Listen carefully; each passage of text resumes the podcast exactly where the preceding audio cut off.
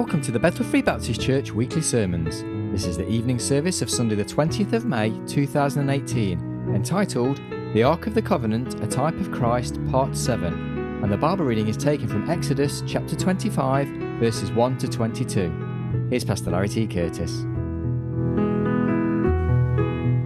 Without completely his divinity, God was one hundred percent man, he was one hundred percent God, and we see that being pictured in the materials that he's given them instructions to build this ark with. And then we looked at the, the anointing of the ark and, and, and setting that aside for the for the purpose which God was giving it to them therefore. And and of course, as they anointed it with the oils, we see in the in the New Testament, picturing Jesus Christ himself. He was the one that was coming to fulfill God's purpose, and we see the baptism of Jesus Christ and God the Father from heaven looking down upon his Son and saying, "This is my beloved Son, in whom I am well pleased." And then we looked at the contents of the ark. Uh, the contents of the ark, the testimony that God would give to them to put within the ark. And of course, there's some other things that went in there, which we can talk about at another time, but, but we find that this was picturing, of course, the law that God would give, which we would break. Uh, each and every one of us, we would break it. Uh, but we see it picturing here, Jesus Christ was the one that obeyed God's law. He fulfilled God's law completely and totally. He didn't come to destroy it, but here, that law that man broke had to be placed within the ark, within Jesus Christ. That's the only place that God's word was ever fully fulfilled, was within Jesus Christ. And we have no hope whatsoever except in him. And of course, then we saw, of course, the, the purpose of, of, of the ark uh, to meet with God's people, and that was the whole purpose of the atonement of Jesus Christ. In the, in the, in the New Testament, there was no way that we could meet with God in our sins. It took the atonement of Christ for us to be able to meet with him. And then we looked at the position of the ark, uh, where that he would put the uh, the mercy seat upon the ark and the testimony within it, and God meeting with his people above it. Of course, the intercession of the Lord Jesus Christ, and we talked uh, about how that uh, uh, that Jesus Christ, even today, is there interceding on our behalf. So we looked at a number of things about those things, but I want to give you one other one this evening, because we find that that here within uh, within the instructions that uh, that he had given to them. Notice what he said there in verse nineteen.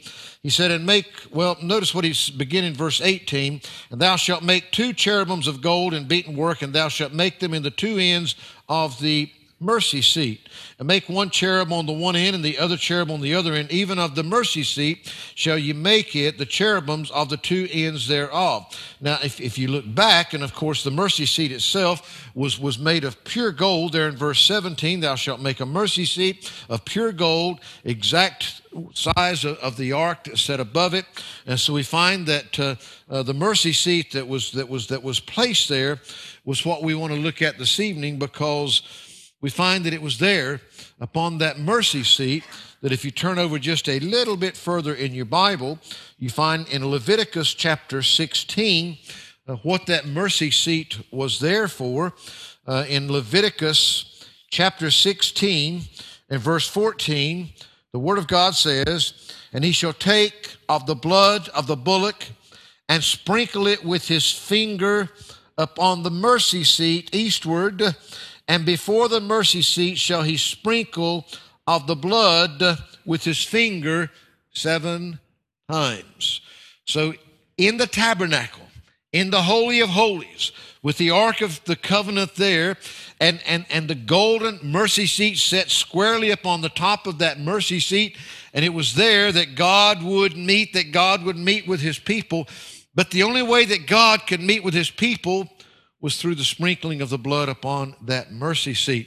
We've been singing about it this evening. It was the blood, the sin offering that had to be made, that had to be put upon the lid of that ark that connected the, the mercy seat with the sacrifice for sin, for you and for I. Now, there's a lot of debate among theologians, and if you start reading commentaries, there's a lot of debate over as to, okay, we know.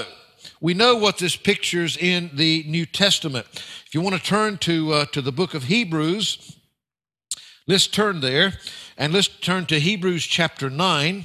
And, and the Bible gives us a very clear picture of what this whole sprinkling of the blood was, was, was all about. in Hebrews chapter nine. Let's begin verse, first of all, he says there in verse one, "Then verily the first covenant also had also ordinances of divine service and a worldly sanctuary, for there was a tabernacle made, the first, wherein was the, the candlestick and the table and the shewbread, which is called the sanctuary." When the tabernacle was built, there was this, this, this area that was there where he would have these other things. And after the second veil, the tabernacle, which is called the holiest of all. So you could enter into the tabernacle where there, he said, there would be the candlestick and the table and the shewbread, and, and, and this would be the place that was called the sanctuary. But once you got within that veil, there was a second veil which sealed off what was known as the Holy of Holies, he says, which had the golden censer and the Ark of the Covenant overlaid round about with gold. So there in the Holy of Holies is this Ark of the Covenant that we're talking about, wherein was the golden pot that had manna and Aaron's rod that had budded and the tables of the covenant, those three items that were within the ark. And over it, the cherubims of glory shadowing the mercy seat, which is what we just read about in the instructions that were been giving, the cherubs at, at each end and the mercy seat in between, of which we cannot now speak particularly. Now, when these things were thus ordained, the priest went always into the first tabernacle, accomplishing the service of God. So the priest would enter into the tabernacle where the table was and, and the shewbread and these things, and that's where he would go accomplishing the service of God. But then notice it says in verse seven, "But into the second went the high priest alone." Any of the priests could go into the first tabernacle, but to go into the Holy of Holies where the mercy seat was, through that second veil, went the high priest alone once every year, not without blood. He could not enter into the place where God resided. He couldn't enter into the, where the Ark of the Covenant was that God had placed there to meet with his people. He could not go in without the blood, which he offered for himself and for the heirs of the people. He first of all had to make sure that he was clean, and then he would offer the sacrifice for the heirs of all the others about. The Holy Ghost was signifying that the way into the holiest of all was not yet made manifest, while as the first tabernacle was yet standing. They had to keep doing it over and over and over. It was picturing something, it was telling them something, but it wasn't sufficient of itself. He says, which was a figure for the time then present, in which were offered both gifts and sacrifices, that could not make him that did the service perfect as pertaining to the conscience. Again, he had to continually do this. It couldn't make him perfect because he had to, each time that he went in there, he had to go with the blood. He had to first of all get himself clean, and then for the people, he says in verse ten, which stood only in meats and drinks and diverse washings and carnal ordinances imposed on them until the time of Reformation. The Bible is saying, look, this was all here. This was the tabernacle. This is where they all went into the tabernacle and the thing. Then there was the second veil, and there was the Holy of Holies, and that's where God met with his people. That's where the Ark of the Covenant was at. That's where only the high priest could go, and when he went in, he could only go with the blood. He couldn't go without the blood. He couldn't enter there without the blood, or he'd been struck dead. So that's what it was. But then verse eleven begins with that big little word, but. But Christ, being come and high priest of good things to come, by a greater and more perfect tabernacle, not made with hands, that is to say, not of this building, but Christ. All of those others, they kept doing it over and over, but even that was showing them that within itself it wasn't sufficient, but Christ as the high priest of good things, a more perfect tabernacle, a more perfect place to meet with God. Neither by the blood of goats and calves, as all those priests had to use, but by his own blood.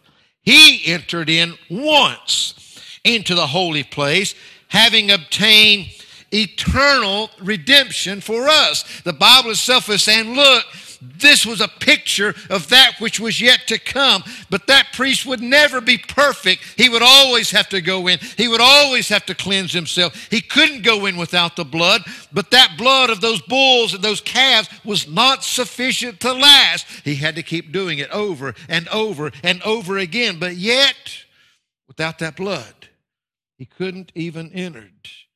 But Christ, he being the high priest of good things to come, a greater and a more perfect tabernacle, not built with the hands of man, but by God himself, neither by the blood of goats and calves, but by his own blood, he entered in once into the holy place.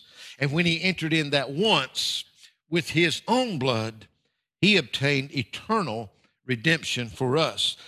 For if the blood of bulls and of goats and the ashes of an heifer, sprinkling the unclean, sanctifieth to the purifying of the flesh, if that, which they did in the Old Testament, if that itself did that, how much more shall the blood of Christ, who through the eternal Spirit offered himself without spot to God, how much more shall he purge your conscience from dead works to serve the living God? And for this cause, he is the mediator of the New Testament, that by means of death, for the redemption of the transgressions that were under the first testament, they which are called might receive the promise of eternal inheritance.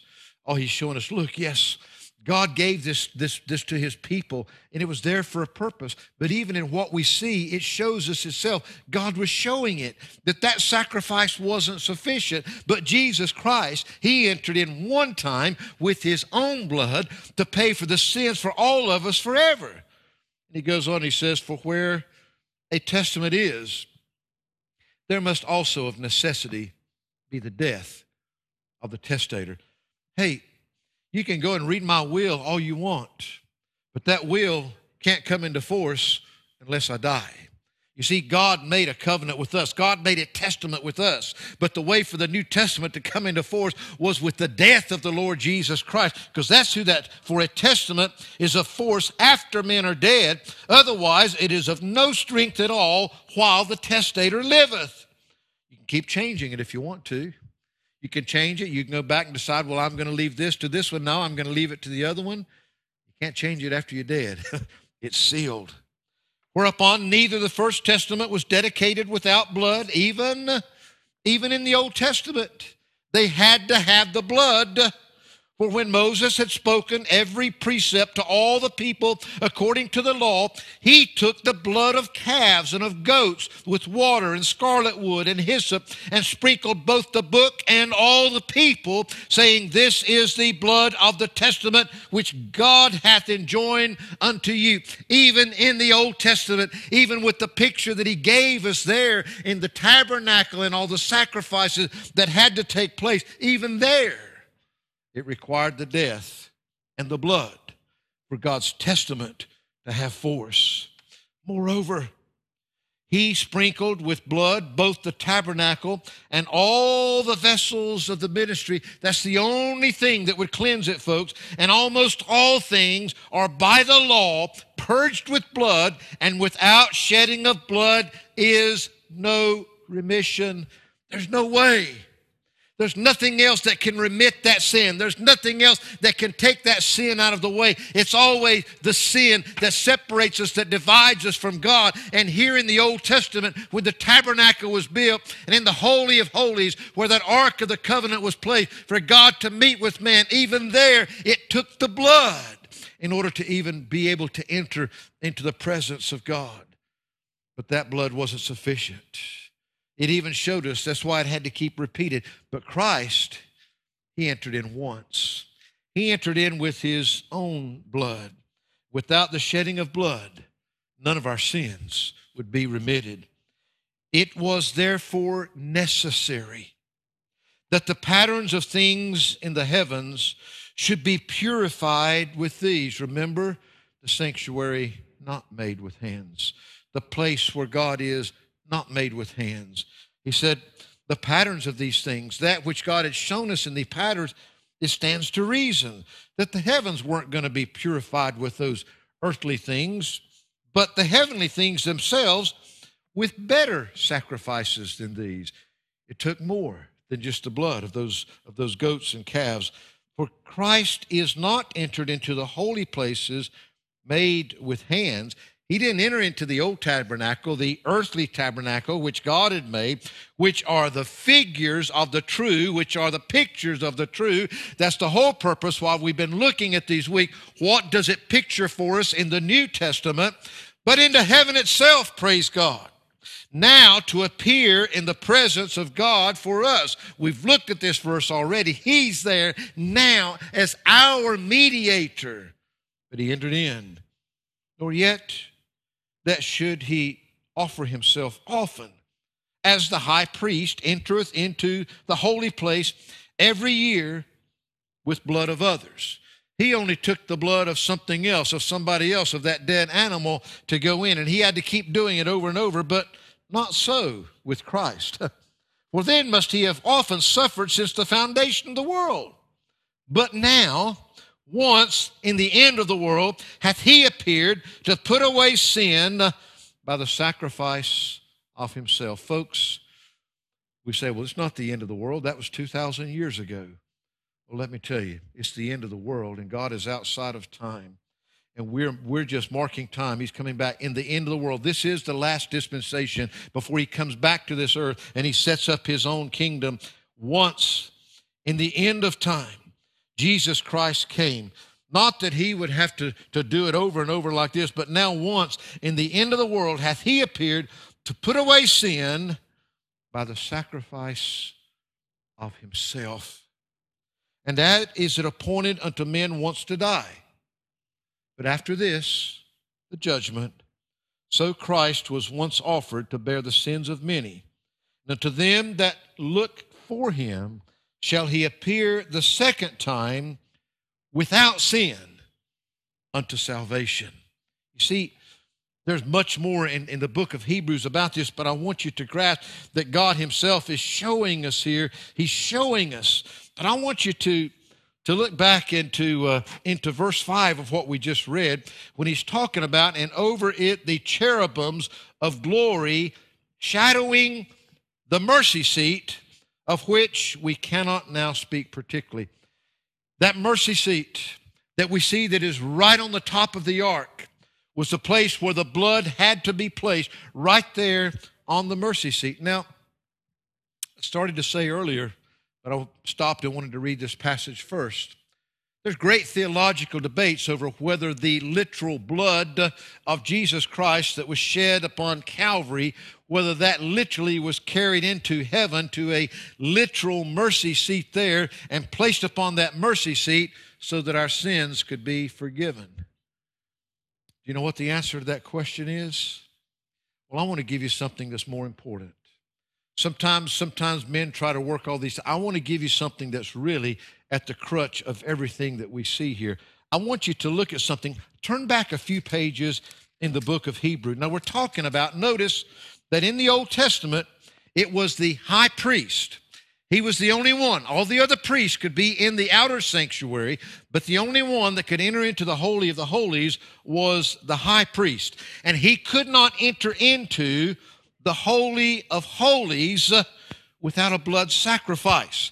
He had to have the sacrifice, and only then, there was a veil that separated, only then could he pass through that veil. Now keep that picture in your mind, and notice what the Word of God says, first of all, in Hebrews chapter two and verse seventeen. He says, wherefore in all things it be- behooved him to be made like unto his brethren, that he might be a merciful and faithful, what's the next two words in your Bible? High priest, in things pertaining to God, to make reconciliation for the sins of the people. So in their debate, the first thing we know for absolute certain that the Bible says that that picture in the Old Testament of the one high priest entering in once every year, that Jesus Christ, he himself is our high priest. He's the only one, the only one that can carry that blood sacrifice and put it up on the mercy seat so that that meeting with God can take place for us. Now, turn over just a couple of pages to Hebrews chapter seven, and notice what it tells us here. Hebrews chapter seven, verse twenty-seven and twenty-eight. Again, speaking of the Lord Jesus Christ, who needeth not daily as those high priests, this Jesus, he doesn't need daily like those high priests to offer up sacrifice first for his own sins and then for the people's. For this he did once when he offered up himself. For the law maketh men high priest, which have infirmity under the law. It was men, human men, that were made the high priest, and they were imperfect under the law. They had infirmity. But the word of the oath, which was since the law, maketh the Son, who is consecrated for evermore. Now I want you to see something else here. The Bible says Jesus is the one that's the high priest, the only one that can go into that holy of holies. But Jesus Christ here is not just the high priest that can enter in. He's the sacrifice, praise God. He's the sacrifice. He's the high priest that carries it in, but he's also the sacrifice that he's carrying in there to place upon that mercy seat.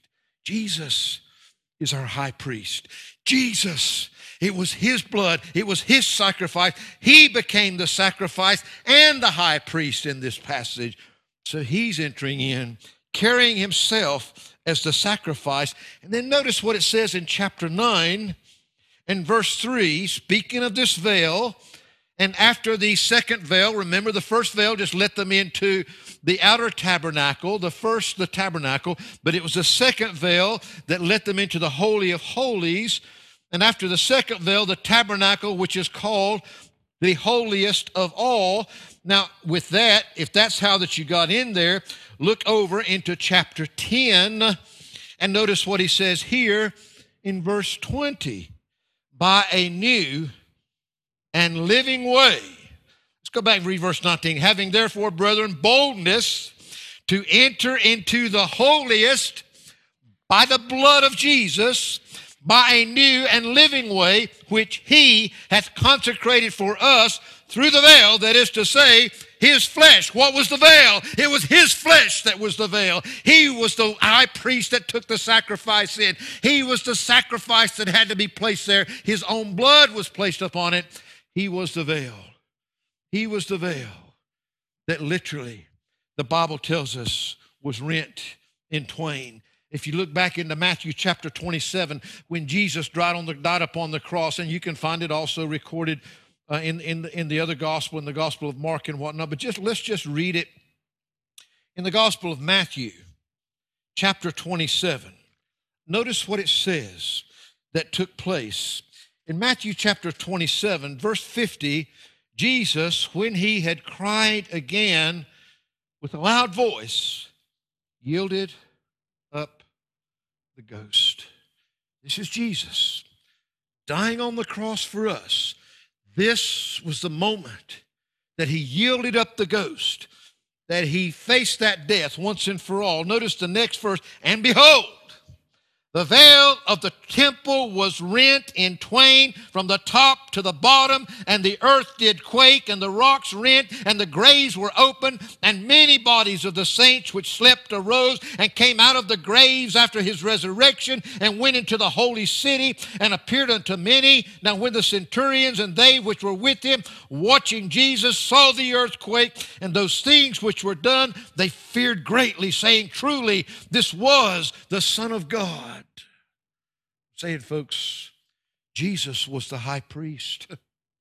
Jesus was the sacrifice that had to be presented there for our atonement. Jesus was the veil. And when he died, the last breath that he took, the Bible says the veil was rent in twain. And all of those Old Testament saints that had been putting their faith in this type, looking for that one ultimate sacrifice that would come, they couldn't leave. They couldn't leave what we know was the place called paradise. They couldn't leave there to enter into the tabernacle with God in heaven until that sacrifice had been made. Jesus Christ himself, dying on the cross, making that sacrifice, and that ripped down that, that, that, that veil that was there to separate us from God forever. Now, if you look back into Hebrews chapter nine, where we read there a minute ago, in Hebrews chapter nine, verse five, and over it the cherubims of glory shadowing the mercy seat, of which we cannot now speak particularly. Now, the word that's translated mercy seat there, I like this because you know how much I like this word. That word literally means that which makes the expiation, or if you would, propitiation. Propitiation. It's the same word that's translated here. And over it, the cherubims of glory shadowing the mercy seat, shadowing the place of expiation, shadowing that propitiation that was being made in payment for our sins. If you look back into Romans chapter three, you find in Romans chapter three, notice what it says there, picking up in verse, verse twenty-one. Romans chapter three and verse twenty-one. Word of God says this, "But now, the righteousness of God without the law is manifested, being witnessed by the law and the prophets, even the righteousness of God, which," notice, "is by faith of Jesus Christ unto all and upon all them that believe, for there is no difference, for all have sinned and come short of the glory of God, being justified freely by his grace through the redemption that is in Christ Jesus, whom God hath set forth to be a propitiation through faith in his blood, to declare his righteousness for the remission of sins that are past through the forbearance of God, to declare, I say, at this time his righteousness, that he might be just and the justifier of him which believeth in Jesus Christ." You see, he says that there on the mercy seat, that's where the propitiation would take place. That's where everything, every requirement for those sins, that's where it would take place. Only the blood of Jesus Christ could bring about that propitiation for our sins. And he's telling us here that we can have that. The way that it's applied to us is through faith in his blood, faith that his sacrifice is sufficient, not what we can do. We have to trust solely and completely that it was the blood of Jesus Christ. That's the blood that was put on the mercy seat for you and I. That's the blood that was put there once for all. The place of propitiation, the blood of Jesus Christ being the propitiator. He was the propitiator. His blood was the propitiation for our sin. And then, of course, those great verses that John tells us, not only is it by our faith in his blood that we can have that propitiation applied to us, but folks, it continues to be there for us. In First John chapter two, verses one and two, "My little children, these things write I unto you, that you sin not, sin not. If any man sin, we have an advocate with the Father, Jesus Christ the righteous, for he is the propitiation for our sins, and not for ours only, but also for the sins of the whole world." In chapter four and verse ten, "Herein is love, not that we loved God, but that he loved us and sent his Son to be the propitiation for our sins." Preacher, what are you saying? I'm saying, we used to have a saying back where I come from, they can argue till the cows come home. You know?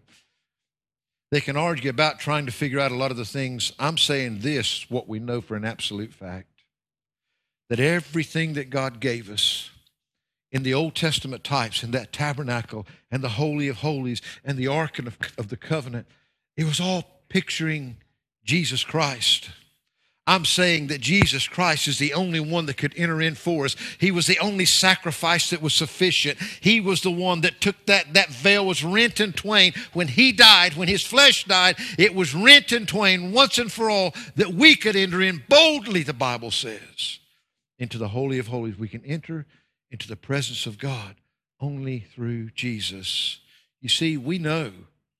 We know that the mercy seat here, we know that that was a real thing there in the Holy of Holies, and that the only way that that, that, that, that high priest, that earthly high priest, could enter in was with the blood of those sacrifices. I'm saying, you know, I don't really care if it's a literal mercy seat place in heaven. I know that the blood of Jesus Christ is the only thing that entered into that sanctuary, and it was the blood of Jesus Christ. Jesus Christ is the only way. He's the only way that we have access to God, and everything that's being pictured is mute because it, when it comes down to it, it wasn't the mercy seat itself. The mercy seat was the place of propitiation. When Jesus died on the cross, that's when that propitiation was made for your sins. That's when it took place. That's when those Old Testament saints were set free. And that's when the sacrifice was made for you and for I once and for all. Jesus had to die. It was his blood. It was the only blood that could be the sacrifice that would make that communication, that, that, that, that reformation back to God. From our sinful, sinful separation with him, we can only be restored through the blood of Jesus Christ being applied. being placed in that place of propitiation. I believe with all my heart that literally the blood of Jesus Christ, wherever and whatever that, that earthly mercy seat represented, I know that it was the blood of Jesus Christ that was applied to the mercy seat that mattered the most for you and I, and for all saints, for all times that we could meet with God. Once and for all, it was Jesus. See, that's what it, it's all Jesus. Jesus is the high priest. Jesus is the sacrifice. Jesus is the one that literally, with that veil that was rent in twain and ripped away, he's the only one that gives us that, that access into God himself. When we look at the Ark of the Covenant, please remember, please remember, it was a wonderful and a beautiful picture, and it was something that, that was, you know, if, if, if you've never pictured it and seen it, then it was, it was an awesome place that was there.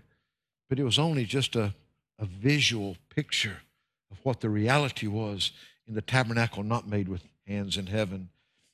That mercy seat, it was just a figure, a type of the mercy seat in heaven, which is where the blood of Jesus Christ was applied for you. He's the one that made the sacrifice. He's the one that carried it to the place where God meant. He's the one that is still there today mediating on your behalf. So, I don't know a lot of the things that a lot of the theological giants might know, but I know this. It was only Jesus Christ, and it was only his sacrifice. He was the one that carried the sacrifice to God. He was the one that placed it on the mercy seat for me. He became my propitiation through faith in his blood. That propitiation was given to me for my sins, but not to us only, but to all those that will put their faith and trust in him. He's there still for us today, if we'll but go to him. Father, we thank you, Lord, that as we look at the tabernacle and the Ark of the Covenant in the Old Testament, Lord, that they're pictures of the beauty of what you had in mind for us, that eternal tabernacle, that eternal place to meet with you, the once-for-all sacrifice that Jesus Christ would make when he would shed his own blood. And Lord, as soon as he died on that cross, we know that it was his death, the shedding of his sacrifice, that suddenly allowed, Lord, all of those saints to be set free. We thank you, Lord, that we can know that that veil was rent in twain, that we can enter in boldly into the Holy of Holies because of him, because of him only. And it's in him that we can be there. So thank you this evening, and I pray that you would help us just to rejoice in the fact, in the end, Lord, the reality of the pictures that were given to us in the Old Testament, it's all Jesus. It's all him. We can only we can only come to you through him. He is our high priest. He is our sacrifice. He's the only one that can give us that eternal relationship with you. And I pray, Lord, that you would help us, Lord, just to take confidence and be able to enter into your presence boldly in Jesus Christ, our sacrifice, our Savior, our Lord forever. For it's in his name that we pray. Amen.